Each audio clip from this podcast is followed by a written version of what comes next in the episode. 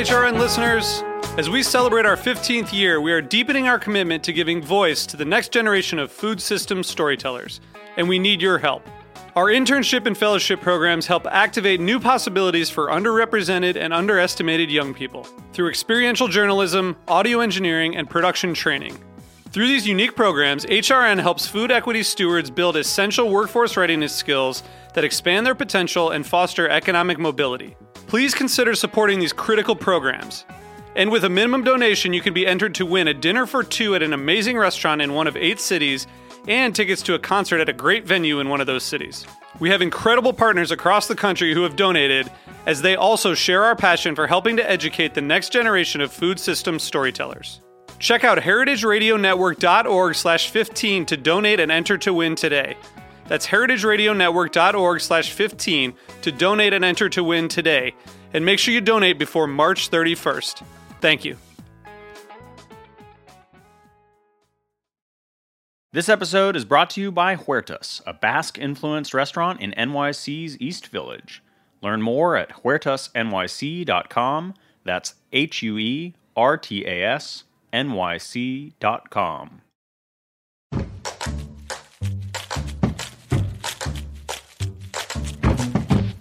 This week on Meat and Three, I'm about to go on maternity leave.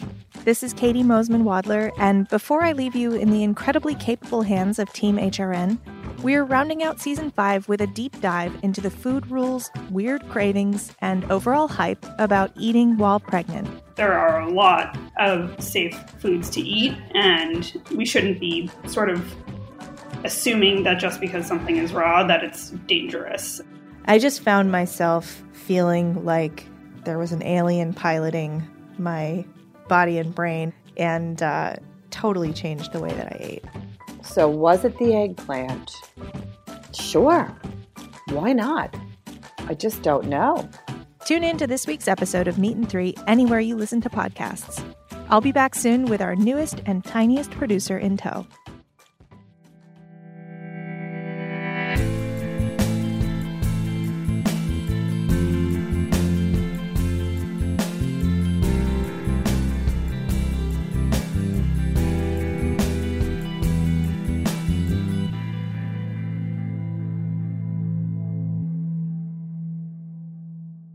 Welcome to Processing, a show about the intersection between food and grief, with your hosts, Zahra Tangorra and Bobby Conforto. Hey, Bobby Conforto. Hey, Zahra T. How are you doing this week?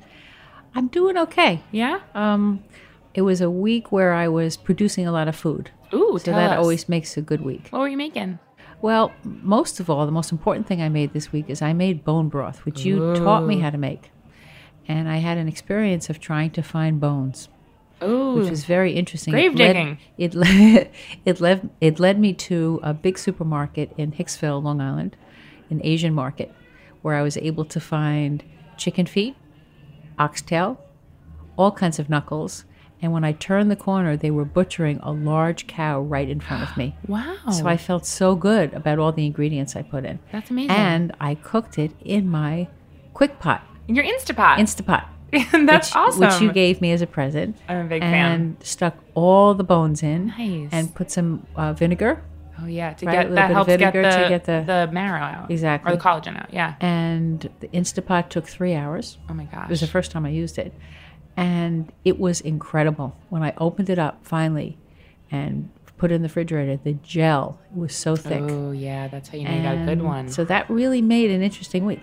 That's nice. Yeah. That's amazing. And the whole house still smells like bones. Oh, you know, the sol- quick solution to that is to um, boil some lemons. Oh, But don't boil them so long that they burn and then your house just smells like burned lemons, Okay. which happened to our dear friend Nicole. Um, so today on the show, we have a wonderful guest, uh, Laura Silverman, um, an entrepreneur, a mother, a friend that I met. Um, she was a former patron of my restaurant, Brucie. Uh, I've done some work for her and we've become friends. And she reached out to share her story. And I'm so glad that she did because her episode is so deep and so touching and so vulnerable. And she was such a sweet and caring and lovely person. It was a great talk. How did, how did you feel about it? I found it uh, warm and she felt like a relative. Yeah.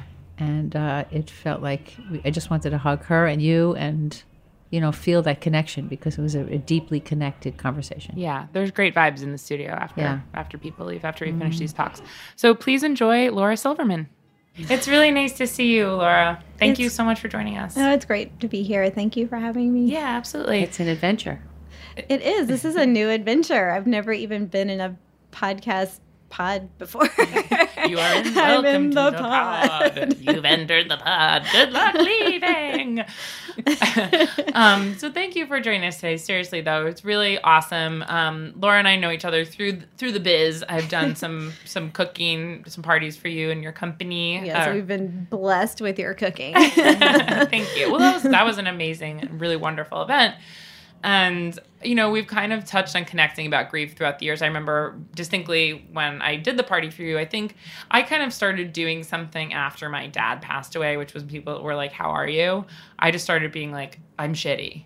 You know what I mean? Which I actually loved reading your Instagram because so how Zahra and I met was through a I met her at a catering party. It was a friend's 40th birthday party and I pulled her aside because I was blown away by the food, specifically an uni covered paella that I woke up wishing the next morning that I'd just eaten more of. um, and then we invited her to come cater our company's opening showroom opening party.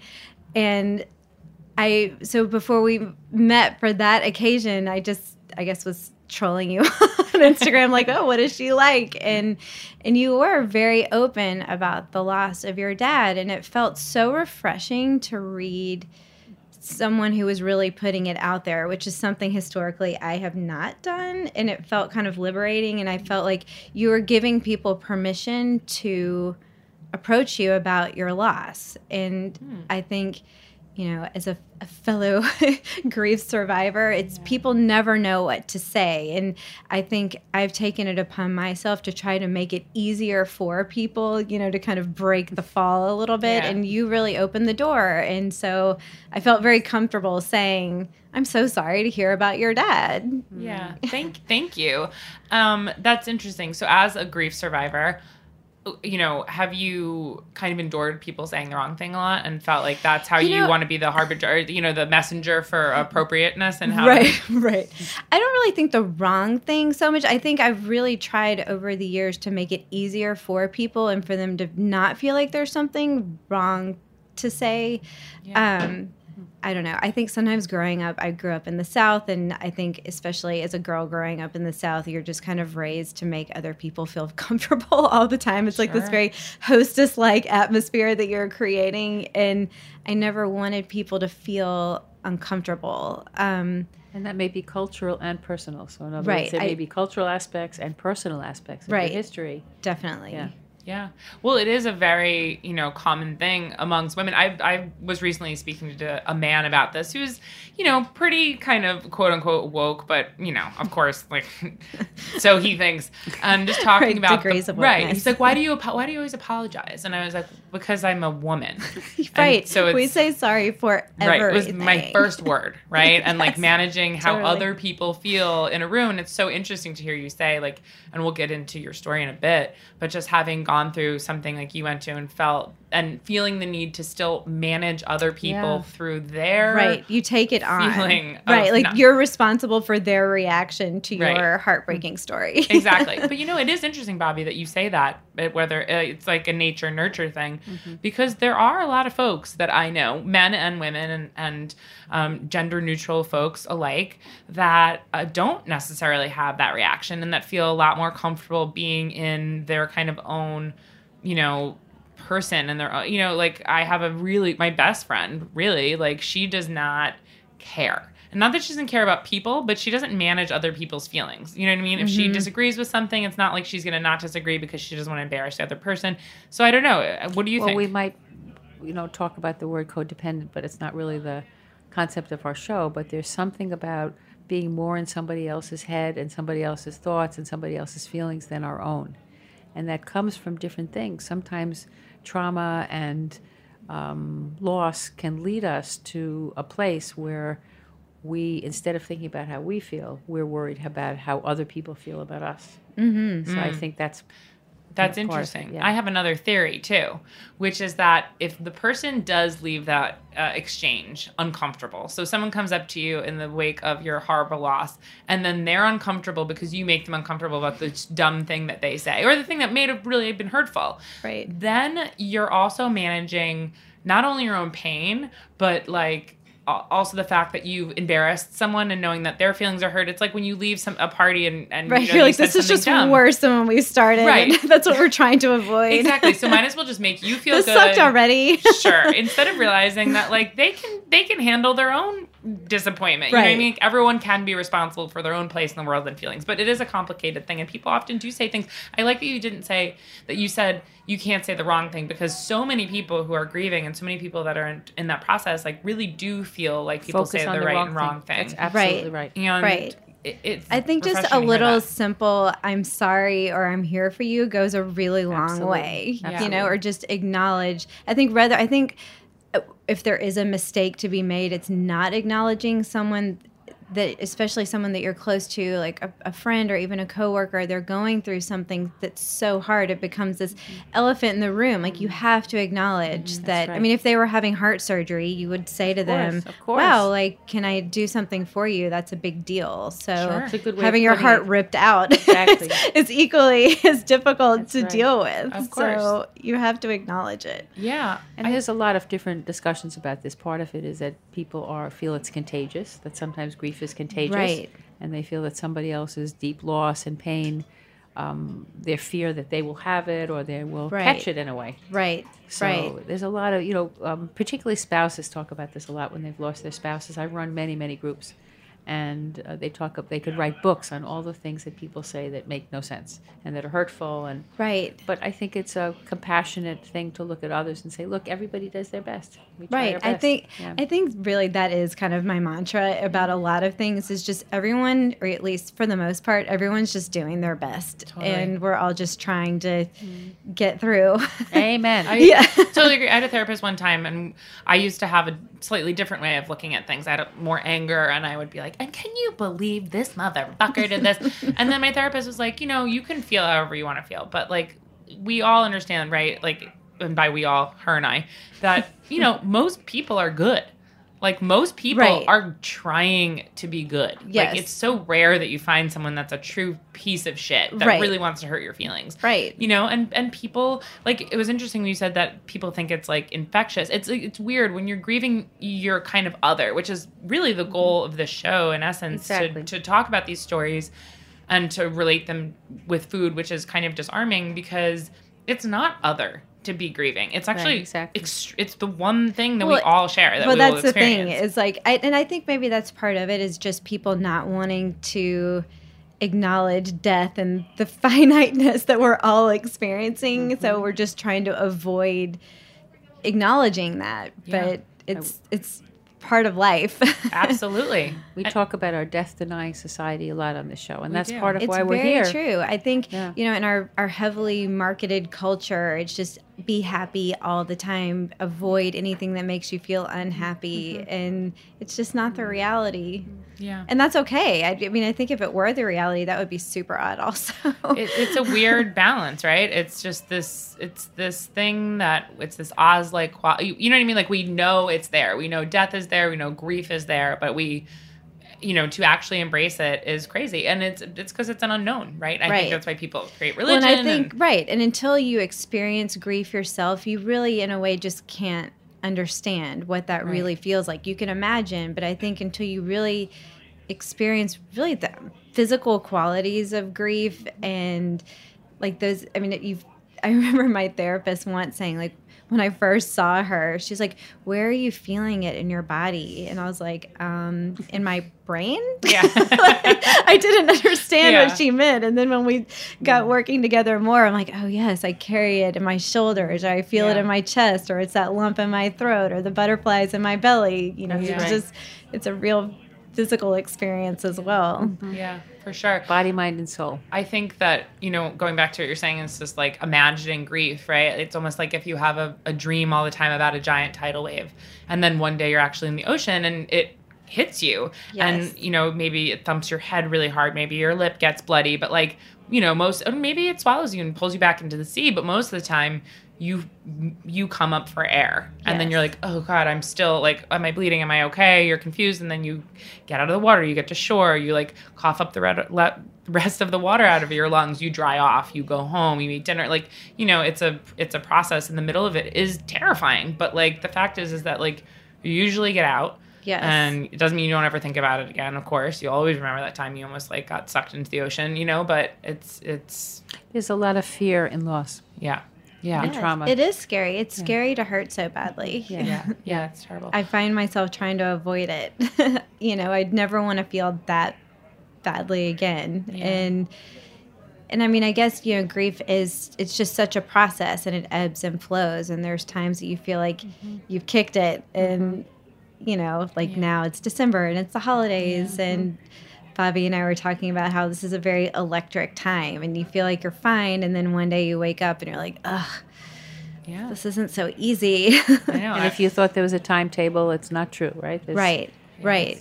We, we learn to live with grief, and it's a lifelong experience. It's something we carry for our whole lives. Yes, So, Laura, yes. would how would it be for you to tell us more about what happened to you in your life and the loss that you have? I had? think it's an important part of the story. Um, so, I, as I mentioned, this isn't something I really talked about that much. I think because my kind of tragic situation, if you want to call it that, happened when I was a teenager. So I think I talk. I, maybe that is really kind of at the core of why I tried to make everyone feel more comfortable. Because when you're a teenager, you just want to fit in so badly, That's and right, you just, I- you know, all I wanted to do was just be one of the normal kids. But um, so when I was 13, both of my parents died, and um, and I was telling Zahra when she when we were talking about my story and coming on the show.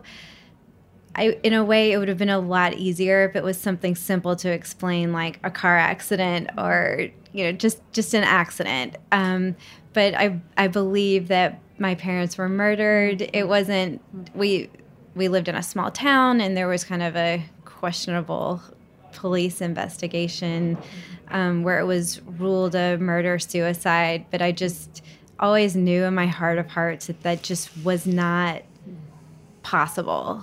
Um, and that as a kid is really, I think, a hard thing to deal with because, you know, I'd always and, and continue to idolize my father and never believed that he could have done anything harmful to our family. And I still believe it. Um, and as I got older and started asking more questions and asking more questions of people in our family and kind of looking at the circumstantial evidence and, and the real evidence of what was investigated and left behind is just there's it just wasn't possible. And there were certain tests that should have been done. Like there were no mm-hmm. like gun residue tests done or mm-hmm. anything like that which is mm-hmm. crazy because in a situation like that usually that's just normal. I mean there were shell casings in our house that just weren't even collected. Oh so God. that's not that's not normal investigation um and anyway so It was a very complicated loss. it was very levels. it was very complicated and um i don't want to like get into too much of like the nitty gritty details of all of that but you know as i got older and started really questioning what happened um there's really only one family member that i i hold responsible and and he has since died but you know i mean i have other family members and he remarried and and so those people are still alive and i'm sure that this would definitely rock a boat Yeah. um i don't want to cause any sort of libel situation No, but no. um that that was a very complicated thing to wrap my head around um, So it sounds like intuitively you sensed what had happened, and later on in life, when you thought about the facts, when you got older, you Right, start to think about like- the facts, and it didn't make sense. yeah it it's just definitely one of those trust your gut situations you know and there were family members of mine also who just never believed that that could be the case and then sometimes i kept asking myself the question well is it really just because of course you don't you don't want to believe that? Um, but i think after a while you you really can be honest with yourself and the people around you and i i really realized that no i've it, and it felt like this huge relief actually to be like it's o- it's okay to call this murder. Yeah. um, but that's a kind of grief and loss that is just you really do feel that something has been robbed from you. Exactly. Well, you know, the, the, the actual definition of bereavement is to be robbed. The Greek derivative of bereavement is to Mm. And be it robbed. definitely and that's feels that way. like. Yeah. And I think what struck me too when Zahra was talking about this podcast and about grief, and you also mentioned PTSD, which was something that I'd never really thought about very Yeah. much. And um, I mean, when I was I was thirteen, I I luckily um, we went to go live with my aunt and uncle in Texas, and I come from a medical family, and they got me hooked up with an excellent psychiatrist that's who oh I was so lucky. I mean, she was really. I mean, this is a huge shout out to the mental health profession Absolutely. of. I mean, there are certain things you just cannot do alone. Absolutely. Yeah, I was gonna I was gonna ask you. I mean, growing up uh, and being uh, remind me you were thirteen. Yes. Yeah. being Yeah, a- my I little mean- sister was ten. I mean, being also just, I was actually just talking about this with someone the other day. Being a 13 year old girl just sucks anyway.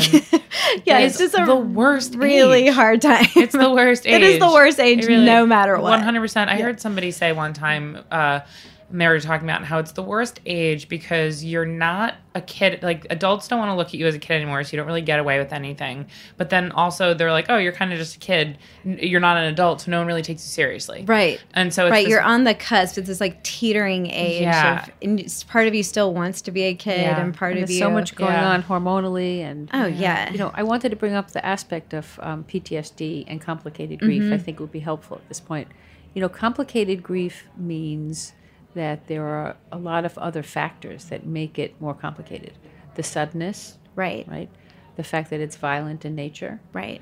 the alienation and not being understood yes, and feeling so alone Right. And, not wanting to share it with your peers because it's Uh, scary. of It's a course. scary thing to talk Yes, about. Absolutely. Talk is. about the otherness of it. The Yeah. most time you don't want to be other is when you're Is a exactly- 13 year that's old. exactly You just That's want to be the cool kid. Of course. Wearing the swatch watch like everyone else. that's right Oh my God, that's so funny. The woman who was just in here before, who you met, who is also from Mississippi, just to mention you, you grew up in Mississippi, yes, right? I did. Said the same thing talking about swatches. She's like, oh, I guess maybe it you was wanted a to be the craze in the Delta in yeah, Mississippi. everyone was just teeming with swatch swatches all over. Um, it was a I- definite status. If I could add, PTSD is post traumatic stress disorder. And it means the mere nature of the word trauma means that it's more than we can handle. That's what it means. Right. So, what happened is that it's more than you can handle. It's more than your mind can handle. It's more than your heart can handle. you it's took it more away. than your chemistry can handle. yes, Because what happens in a trauma is that we have a chemical thing that takes place that's also going on at the Mm-hmm. yeah, it's same this time. fight or flight going Right. on inside right. your so body. you tuck it away. It's actually fight, flight, or freeze. We always Yeah. forget about the freeze part Yeah. because sometimes it can create complete com- paralysis. Uh, Bobby, is what you're saying though about PTSD that the fact that the trauma is so intense that you tuck it, aw- you kind of have to put it away for later, Well, essentially, the because f- you can't deal with it right away. That's pretty much it. Okay. Um, the fact is, is that when you think of a veteran, let's say, either they avoid it altogether Mm-hmm. or they get flooded completely. So there's this back and forth between Right. fear of getting flooded Right. and then avoidance. Right. And so you described that for many years you didn't talk about this much. Tell us more about I, that. it's interesting because my sister and I were very different. So my sister was 10 at the time, and she definitely was more flight. Like she went totally underground and went about life like nothing had happened. And which was also difficult because right after my parents died, like within the week, we were put on a plane and moved to Texas. Mm-hmm. So it was like new school, losses. new right, new school, new friends. Um, and Kate just really went underground mm-hmm. and just was like just on autopilot. Mm-hmm. And I now in hindsight kind of recognize that I went through the stages of grief like textbook and I I went to my therapist like it was homework and I really did I really I really did want to feel better, which actually is an interesting part of grief because that was a big turning point because I didn't initially feel that way because I think one of the saddest parts of grief is realizing in that moment that you realize they are not coming back and you have to find a way to move forward and it feels like I'm a cancer and I'm a fiercely loyal person. And mm-hmm. it felt very disloyal to go forward and to enjoy anything without Totally. my mom and dad. And so I think kind of that commitment to wanting to feel better was a big step in a way. It's a turn towards yourself. And in, eff- in reality, what you said before is that grief is about accepting the reality of that loss. And what happens suddenly, it's that much harder. If you have some preparation, it's Right. It's different. like just because Yeah. you've admitted you have a problem doesn't make it go away. You're still in AA forever. Totally. like, this is like that. Totally. And it was so the I, the PTSD part of all of this didn't come up. I mean, I really was committed to going to therapy, and then I went. By the time I went off to college, I stopped going to therapy and just really just tried just winging life like a normal person who goes to college and graduates and moves mm-hmm. to New York City and and it all was kind of going pretty much okay. You know, I mean, you have your moments where things were very difficult, but then it didn't really all like Zahra, your m- metaphor of an ocean was exactly what I described after my son was born. He's 5 now, but at the time I mean, talk about a tidal wave. Like that's when it really, really all came roaring back of they will never meet my son. They will never be part of his life. I frankly need them. Like you need the help. I want That's right. someone to come and Yeah. take him for ice cream so I can take a nap. Of you course. know? and it's a comparison game too, right? Of like, um, you know, pardon know- to just headphone- it's a comparison game of like, well, you know, at, look, look at all these other people, and all these other people have their parents for That's this right. moment. You know, I, I, Right. I feel similarly about you know if I'm ever to get married about my dad not Right, he's being gonna there, miss or- that. yeah, it's a really It's a loss. well, and we it's a- grieve the past, we grieve the future, and we grieve Yes. the present, and all those things. Yes. And, um, you know, part of what you're also saying is that, you know, we learn to live with the grief, but it comes up all different times. It's not linear. Mm-hmm. Right. It's not Of linear at course, all. So you found right. with the birth of your son, which would, would have normally been such a joyous thing, it Right. brought up the losses that you Yeah. had had. Well, and PTSD is like it's a really, I mean, or, or at least this acknowledgement of it was really marking in a way because I've always been someone who I think it's just my personality. It's just I just power through things, mm-hmm. and I just feel like no matter how hard something gets, I can just fight my way through it. And after James was born, I I became very aware that I cannot get through this on my own. Like I felt that paralysis. And luckily had the wherewithal to ask for help and to mm-hmm. ask for a therapist and a psychiatrist and I mm-hmm. mean I sat down in the psychiatrist's office and within 15 minutes she was like you are severely clinically depressed you have PTSD Yes. you need to be medicated and I was like what medication Yeah. like I'm just going to go run another marathon I can run away from this yeah, right Yeah, you can't. and You know, she's no- Laura, like, think about if it, you had yeah. a heart condition and I said mm. to you, you need to take medication to get better, you would do it, right? Yes. And I was like, of course. totally. And that really struck me. Totally. Well, I want to ask a little bit about, you know, so delve into the intersection of the Yes. of, of the grief and how food played a part. And you had mentioned in your letter when we were talking about this in your email um, about some food memories that you had that you took with, you know, from your parents when you moved to Texas, and how was that? How important was that to you post? Also, you know, as a 13 year old just trying to kind of exist and get along, like, did you completely lose the the joy and love for eating? Were you unable to? I mean, like, how did I think it was all of those Yeah. things. Like, I think sometimes when I would allow myself to be happy or to seek pleasure, food has always been such a huge part of our family, like so many families. And in the South, you know, especially growing up in the 80s in the Mississippi Delta, this was not a hotbed of cool restaurants and places to go. So people entertained at home, and my grandparents all cooked, and friends' parents cooked, and that's just how people entertained and mm-hmm. socialized. And so food was just such a huge part of our culture. And my mom was actually, and both of my grandmothers were excellent cooks. And so it mm. was just kind of a part of our family gatherings, but I th- always thought my mom was extra special hmm. because even though we lived in this kind of not so exciting place, she would kind of seek out exciting hmm. ingre- ingredients or recipes and we had stacks of gourmet magazines and we would watch food shows together and uh-huh. it just kind of became something that we did together and that she wanted to share with me. Hmm. Um, and I think after James was born, it became something that I realized I wanted to share with him. Mm-hmm. And I, I think the only thing, you, the only way that you know how to parent is kind of do what your parents mm-hmm. did. And it's like, this is what my mom did for me, and I want to do for you. And it was almost kind of like finishing unfinished business. Mm-hmm.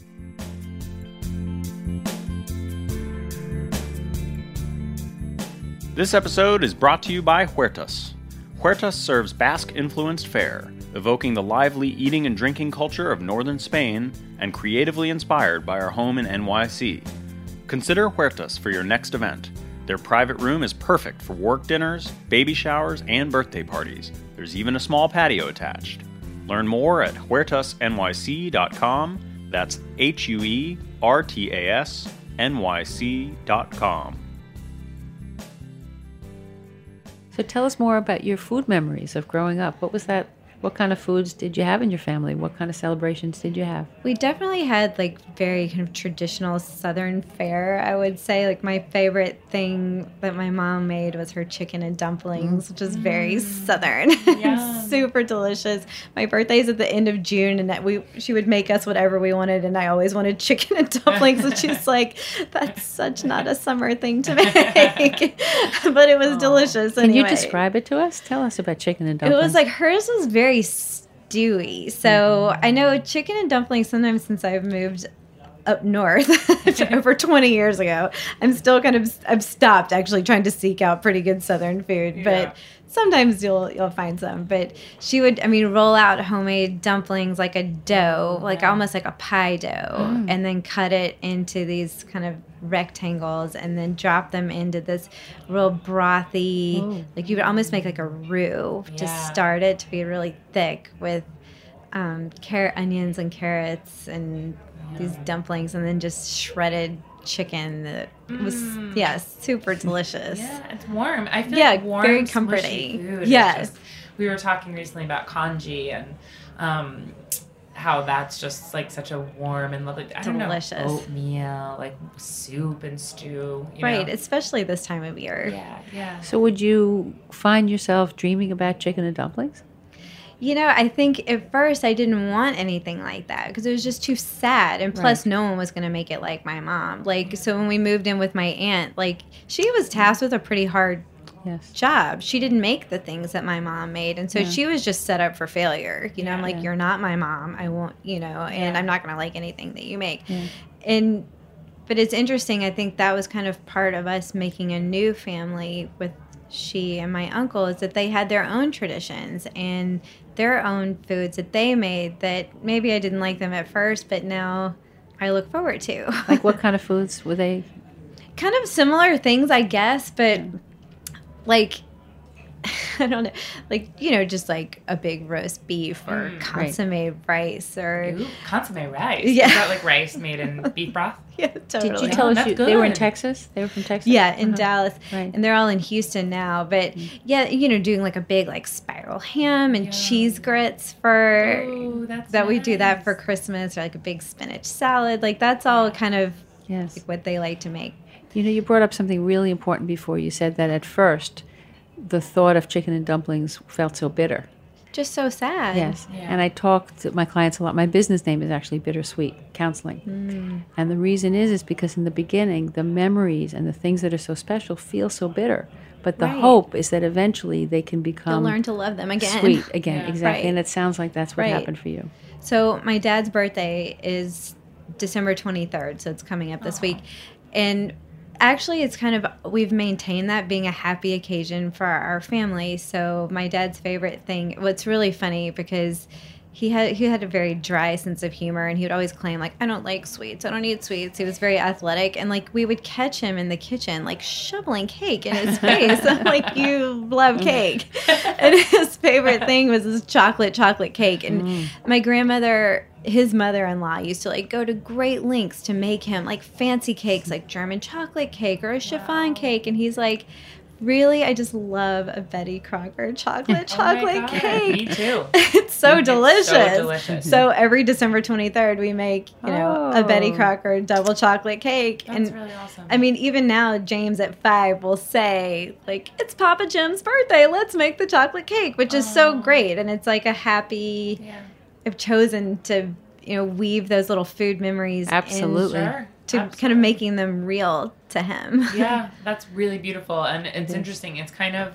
um, a through line that I think a lot of folks that we talk to uh, have the same kind of feeling. I know that I do, that, that Bobby, like you do as well. Um, that sometimes you get there, right? And just go back to the beach metaphor. I think sometimes once you end up walking out of the water and then you get home and you Yes. towel off, like those things can start to happen, right? Yes. But I also want to say in that same breath that if you're listening out there and you're not at that point and your trauma Mm-hmm. happened 20 years ago, that that's also okay. You know, and it doesn't make Yes. you I feel like there's a lot of like judgment and self Yeah, there are no rules to this. There's Yeah. no rules to it. If you can if you never end up being someone who can celebrate the day Right. uh, that your- right. of It's just too hard for some one, people. it, that's also okay. However, um, for those who can or have found a way to do it and it feels good for them, you know, being able to reframe something that can be really painful, if you can, is is great. You know, And, Right. I mean, I think sometimes we can simplify it by saying like, "Oh, you really have a choice of how you want to react to everything." You know, you do and you don't. Oh my god, like that drives me actually insane. You're lucky when you you're lucky if you get to the point where you actually can make a choice. You it doesn't come. Right. It's not given.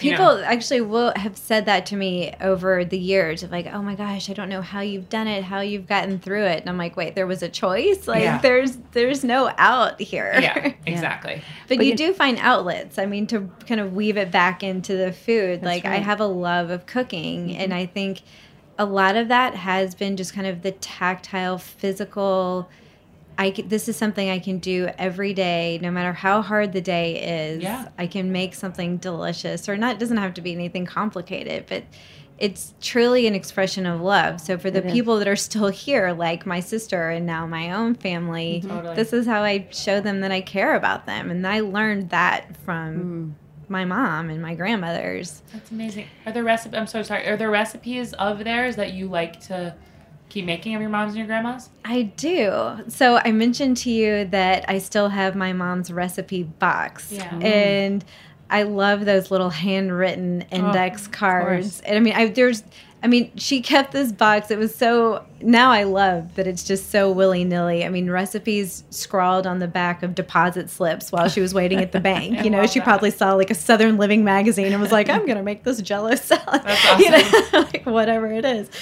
Um, but I do, and actually, it's really funny to go back and read some of them because it's so such a poignant point in time because so many of them are recipes that were popular in the 70s and 80s Yes.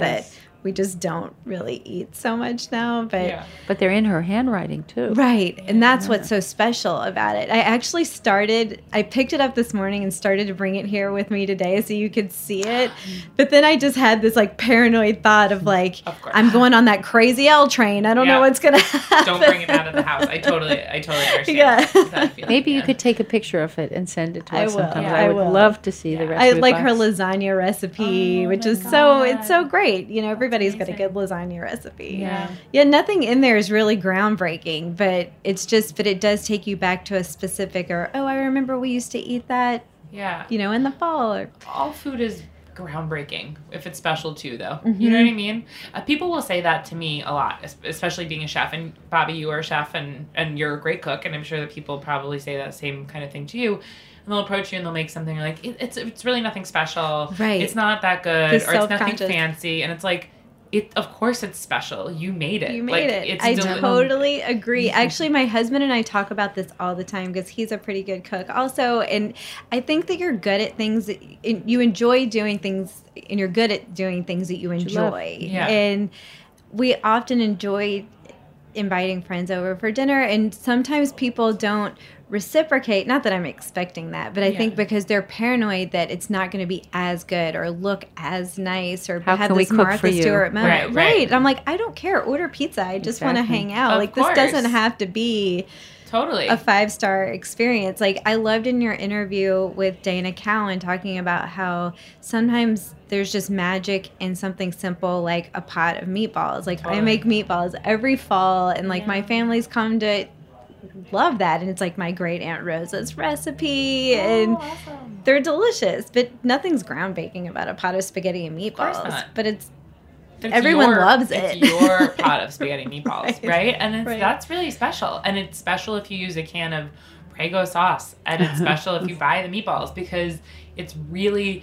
You know, it's funny. I used to be pretty snobby about food when I opened my restaurant, Sure. and I was a like, young punk know-it-all, and I was like, "This is good. This is not good. This is good." When I've come to know, after about being in the industry for like ten years now, uh, and I firmly believe this as my stance, is that it is. So, I was so missing the mark then, right? It's special because it's special in here, and I'm pointing to my heart. Everyone who's not sitting in the studio right now, it has nothing to do with how special it is necessarily the way it tastes. I mean, you know, because taste is subjective. It's just Totally. totally not. There's no one right answer. But you did make a mean pot of spaghetti and meatballs at Brucie. Actually, there were a lot of times if I was having a sad day, I would go sit at the bar by myself at Brucie and belly up a bowl of spaghetti Oh, meatballs. that's awesome. That makes me feel really good.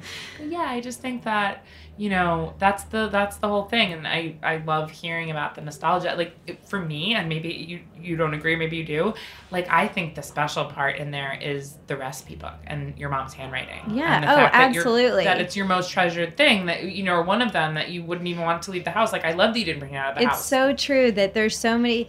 I, it's interesting how at first when someone dies, you're holding on to the material possession, you know, these possessions because it's just all you have left. Yes. And now I have moved so many times since then, so Yes. many various apartments, and the only things that I've really hung on to have been the recipe book. And like my mom's favorite sweater that feels like a hug, you know, and Oh, I, like nice. those are the two things Yes. that, and of course photos, but uh, Yeah. outside of that, like it's those real that's a meaningful and like you said the handwriting's really special because really me. those things are internalized in you. yes You know, even if you, God forbid, had ever lost the, the right recipe i would box, still remember it's it still inside of you. Yes. Those are things that are deep, deep inside of you. And I was thinking of something before that you said. We were talking about how um, it's hard to change your mood or the way you look at something. But I think the reason why food makes that easier is because it involves other people.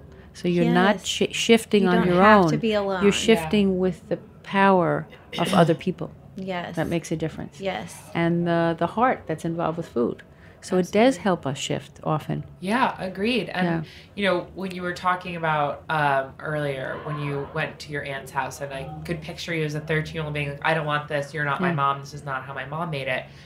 I think pickiness in eating is a lot about control, right? And It I'm is. assuming Yes. When right. this first Yes. happened to you, you probably felt really like you had no control, right? Mm-hmm. Am I correct oh in saying that? just Yeah. right i mean Right. just you have no say Right, you have no say, and so pickiness or like not wanting to eat or saying I don't want to do this is like your one small like sliver of like Right. control, right?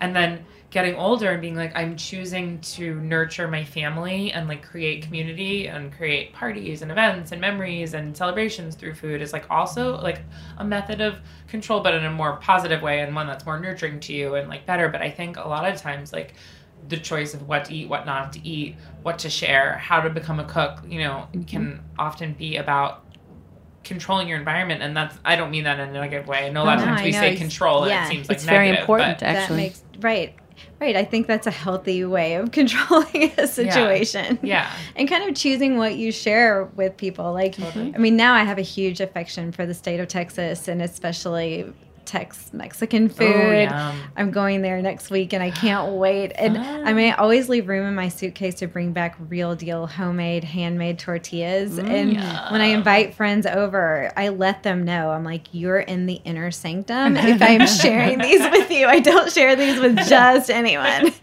The regular folks get mission but you all get the special ones. That's amazing. Who would ever think in your suitcase is tortillas? they weigh a lot They- I'm sure. I remember coming back from Italy one time. The first, I didn't even know you weren't allowed to do this, and my whole entire suitcase was full of like par- legs of Parma ham and like wedges. what of, do you mean i can't bring Yeah, they're like, "Do you have any like, meat object?" I was like, "No." right now there's a boar actually in the in the studio that's like giving me a side eye, like a real boar. Um, yeah, well, this is an incredible story. And so, how do you find yourself now, like when you open up the recipe book, when you go to make something? Um, do you find yourself in those moments? How, like, often, not often, kind of feeling like overwhelmed, or is it generally a positive experience? Do you find it being hard ever? Cooking, I feel like, has always, or at least has become my safe place. Like that, no matter how crappy the day is going or how sad I'm feeling, like my husband and I own our own business, and business is super tough right now. And no matter how bad the day is, like I'll come home and be like, I'm whipping out the Bon Appetit. I'm making that crazy looking thing in that magazine. I'm gonna do it. I can do that. You Yeah. know, like no matter how insurmountable things may feel, I can handle a recipe. Yeah. And you're telling us that that connection to food was in from your childhood. Definitely. That you felt that joy and love in food right. Right. from a, being a little girl. being yeah. kind to yourself too, right? Yeah. Like doing that is being really kind to yourself. It's a me- that's a means of like self care. Yes. And I think that I, I mean I'm just this is conjecture. I'm I'm assuming that you know when a really traumatic experience happens, and especially if you're young, you know you probably spend have you spent time being kind of mean, not so nice to yourself, or not forgiving to yourself, or Oh sure, I'm super Yeah. hard on myself. Yeah. yeah, I never, I never feel like I'm quite measuring up to where Yeah. I should, should, Yeah. you know, quote unquote, should be. Well, that kind of brings me to my next question because I know you as someone who is just so together and like, you know, appearance wise and the way you speak and the way you carry yourself and you're cool and you're fun, but you're also like a So really nice. professional woman and you're just, you're, I, you know, I think you're great. And I was wondering. Thanks, Sarah. I know, I, I, should do. hang out with you guys more often. yeah, come by next week. Please do. Um, but I was I was wondering, and if you're if you could tell your 13 year old self who was scared, Oh, that's and such a good question, freaked out, and like not, if you could just like like grab her and be like, hey, here's a piece of advice. Like here, just you know, what would it? Do you have something that you would say?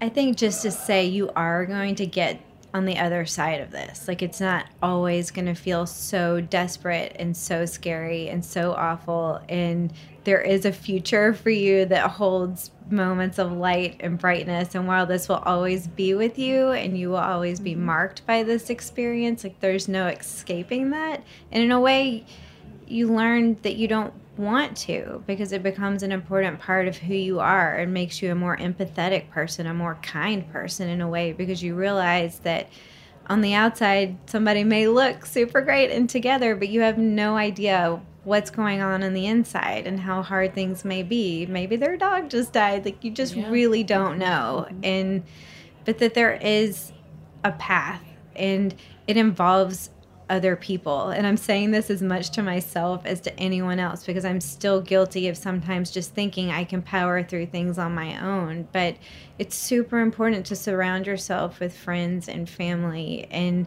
to form bonds with people that make life worth living and people that you want to cook for. Yeah. Totally. Yeah.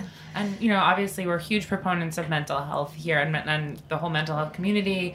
And, you know, I think it's really admirable of your family at that young age and, and a time that, I mean, now I think mental health is, you know, more prevalent than ever. Thank ever. God. people But are- still, it's still a hard thing to get people, you know, to convince people that this is necessary. yeah. I mean, when our neighbors in Brooklyn lost a child while we were mm-hmm. neighbors, and that was just a horrible thing to witness a family lose a, long, a young child. And I kept saying to them, like, I will help you find someone. I will find a priest, a counselor, Yeah. anyone. And Yeah. they really just felt like this was something they could get through together as a family. And I'm like, Yeah. trust me on this one. You just need mm-hmm. help. Like you, Absolutely. there's some things are bigger than you are, and this is one of those things. And sometimes they just need time. It can be a year later, it can be two years later. True. Yeah. You know, it can often be, like you said, 20 years later, right? Is that when you had your son about 20 years later or something? Yeah, yeah, Something like that? yeah. Or less. But, um, so it can, at any time, it can happen because sometimes we need to protect ourselves and it's just too much to face. Yes. So for those of you out there listening, sometimes you can't do it within a month or two months or three months or a year. Absolutely, but I I mean it's funny because in my business I work as a restaurant consultant, right? And and I always kind of talk to people when I'm trying to either pitch them on hiring me.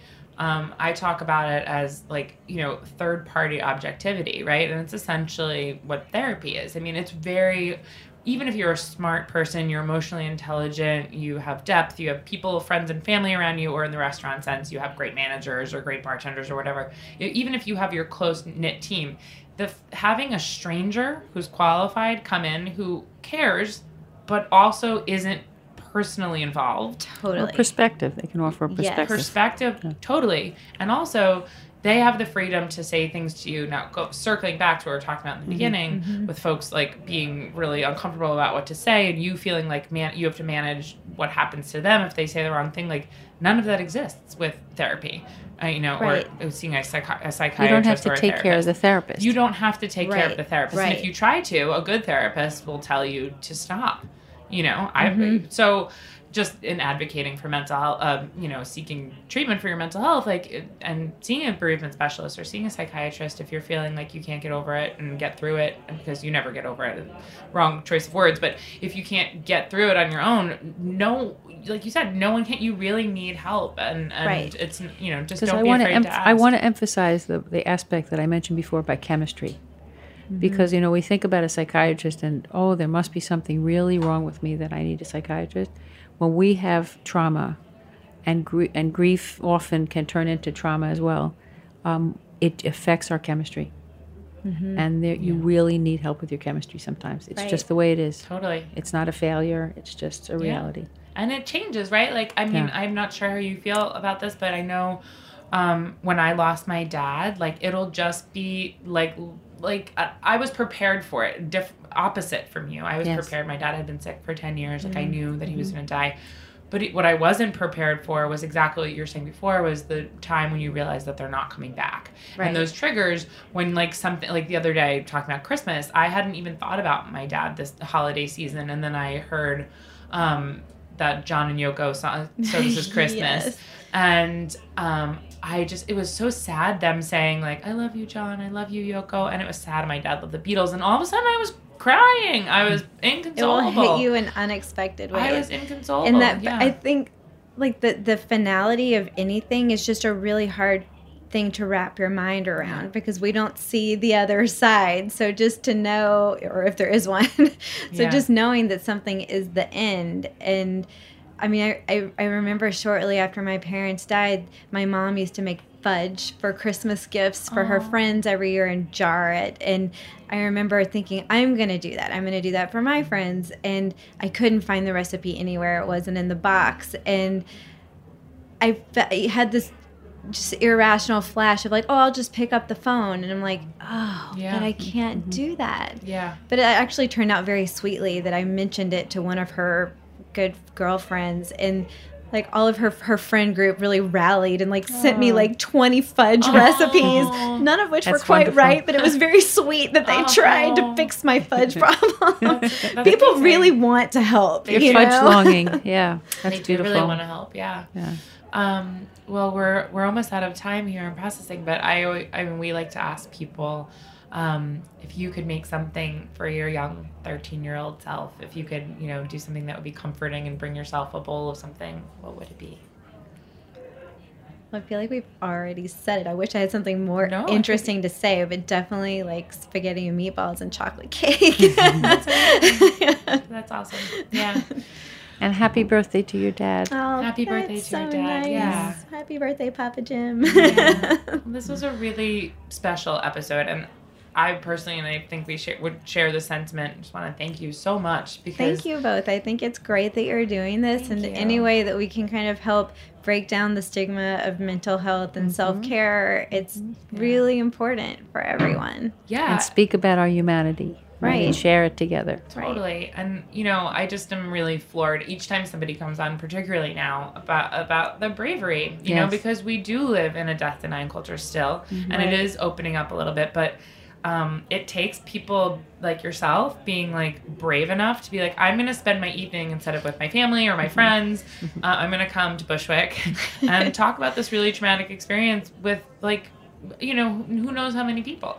Um, and You made it very painless. Thank you. but it's it's special, and you're doing Yes. everyone a really great service and helping to kind of be disarm the fear around grief and about trauma because we will all experience it, and the more that we can, I think, find commonality in that and like be a community, like a global community of people that you know, I think just to kind of go off on a small tangent, we obviously live in like a crazy time. You know, it's a cliche to Absolutely. say that we are a divided country. Like, um, Right. but when you, you know, I was talking to someone about politics recently, and I was talking about how, and you know, it's very clear that. You know, Bobby and I are obviously very liberal people. Oh, sign me and, up. and you as well. I I'm a speak woman's marcher. cool. Didn't want to speak for you, but I know this about you. Um, and but when if you, God forbid, you know, your house was to go on fire, um, the firemen would just come. And you would be really, really excited to have them there and really grateful and happy. And then maybe the neighbors would come and they would be outside and, and trying to help. And um, everyone stops thinking about that for a minute, you know? And like, I think if we can apply that kind of same feeling just neighborly, not to say that It's about our humanity. Right. That's I mean, I think, I mean, exactly. And I think in talking about these stories, it is about like collectively remembering that we're all humans, right? And there's Yes. some humans that have some really outrageous beliefs that are difficult, but you know, at, at the core, like my therapist said, most people are good. And I hmm. think when the more we can kind of understand that about each other, the better off we like all are. And I would like to add one other thing, which is that those of you, you can't see Laura, but she is a woman of beautiful spirit, and you can see it in her face, and it shines right through. And what a resilient Thank survivor you are. Yeah. It's such a pleasure so to have you here today. Thank you so much. Thank you so much. So we hope that you enjoyed that very special episode with our friend Laura. Um, a couple things that I wanted to mention the takeaways from Laura's episode. The big one was that Laura is from Mississippi, which is a state that I don't, I've never been to. Have you ever been? I have never been or driven through or even Yeah. know what shape it is. There's a lot of the country that unfortunately I haven't gotten an opportunity to visit yet, but I'm really excited to kind of change that hopefully this year. And so I wanted to just tell you and our listeners a couple things that I researched about Mississippi today that um, I'm really happy to know. Now, first of all, I want to mention that as we were beginning this interview, we uh, bumped into the new editor in chief of Saveur magazine, Sarah Gray Miller, and Laura and her realized at the same uh, through chit chatting briefly that they're both from Mississippi, and they both independently had brought up this cookbook, "Being Dead Is No Excuse: The Official Southern Ladies Guide to Hosting a Perfect Funeral," Incredible. which I have now ordered, and I'm awaiting its arrival. Oh, I can't, wait. wait. to see it. It's kind of like a satirical, from like what I understand, it's like half serious, half kind of like a, a funny look at a serious kind of way of dealing with death th- and food. Um, I don't want to speculate too much because I haven't read it. Do you know when it was written? In, it was written in 2013. Ah, okay. The authors are Gayden Metcalfe and Charlotte Hays. And I'm really excited to read it because two very special and wonderful women uh, Yeah. both recommended it in the same breath, We may need two copies. Uh, absolutely. I should have ordered two.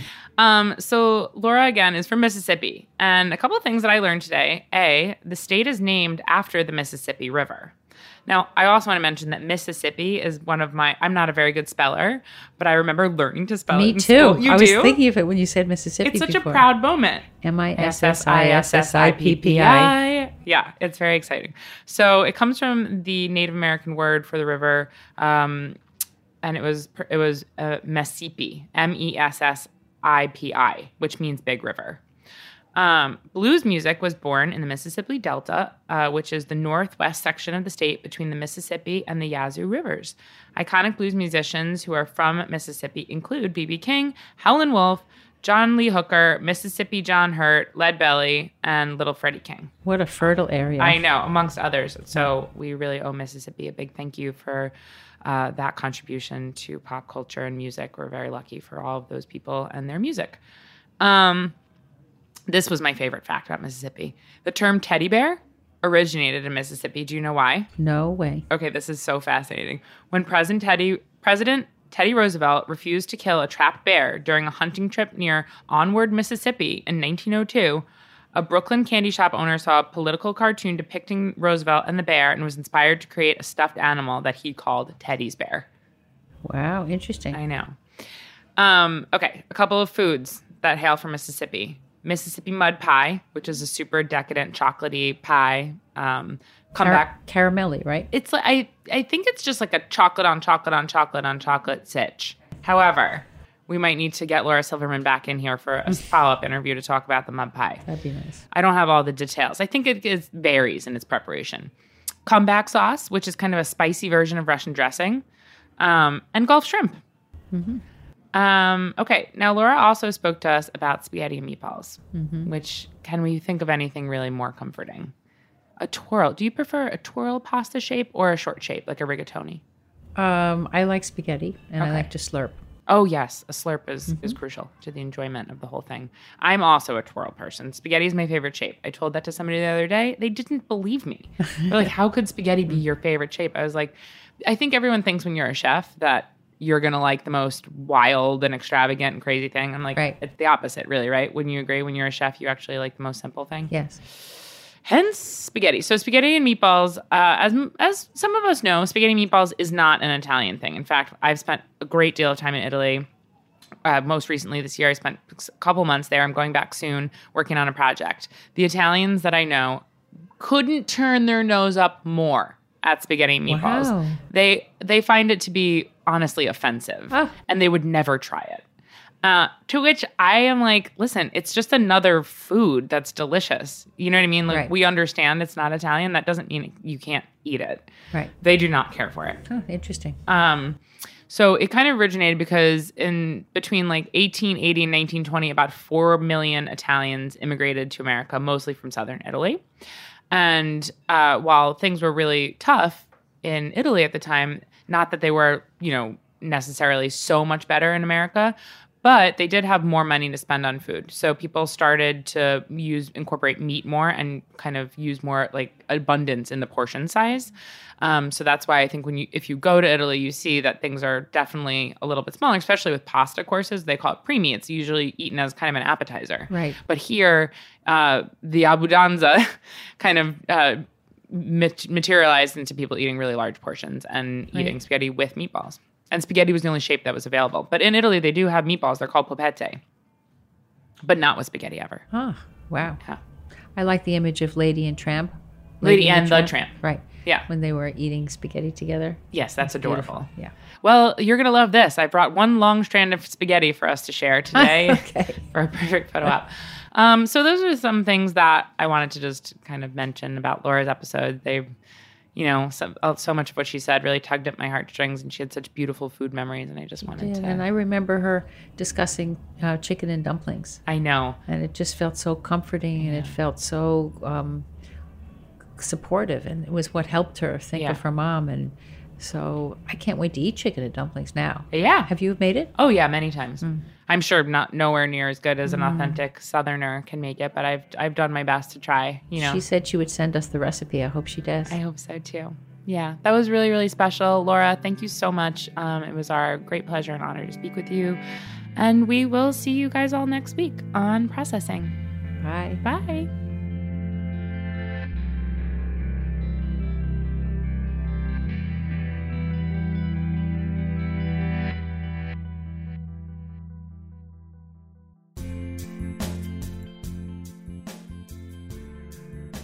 Thank you so much for joining us for processing. We realize that sharing these types of deeply intimate stories on air is a very personal decision. We began this project as a way to connect our listeners through shared experiences and storytelling. We hope that processing can be a platform for sharing, learning, and healing. We appreciate our guests' willingness to be vulnerable and value nothing more than making both our guests and listeners' experiences with our show positive and progressive. If you're interested in being a guest on the show or writing in a listener letter, please email processing at heritageradionetwork.org. Please follow us at processing underscore podcast on Instagram. Processing is powered by Simplecast. Thanks for listening to Heritage Radio Network, food radio supported by you. For our freshest content, subscribe to our newsletter. Enter your email at the bottom of our website, heritageradionetwork.org. Connect with us on Instagram and Twitter at heritage underscore radio. You can also find us at facebook.com slash heritage radio network. Heritage Radio Network is a nonprofit organization driving conversations to make the world a better, fairer, and more delicious place. And we couldn't do it without support from listeners like you. Want to be a part of the food world's most innovative community? Subscribe to shows you like, tell your friends, and please join the HRN family by becoming a member. Just click at the heart at the top right of our homepage. Thanks for listening.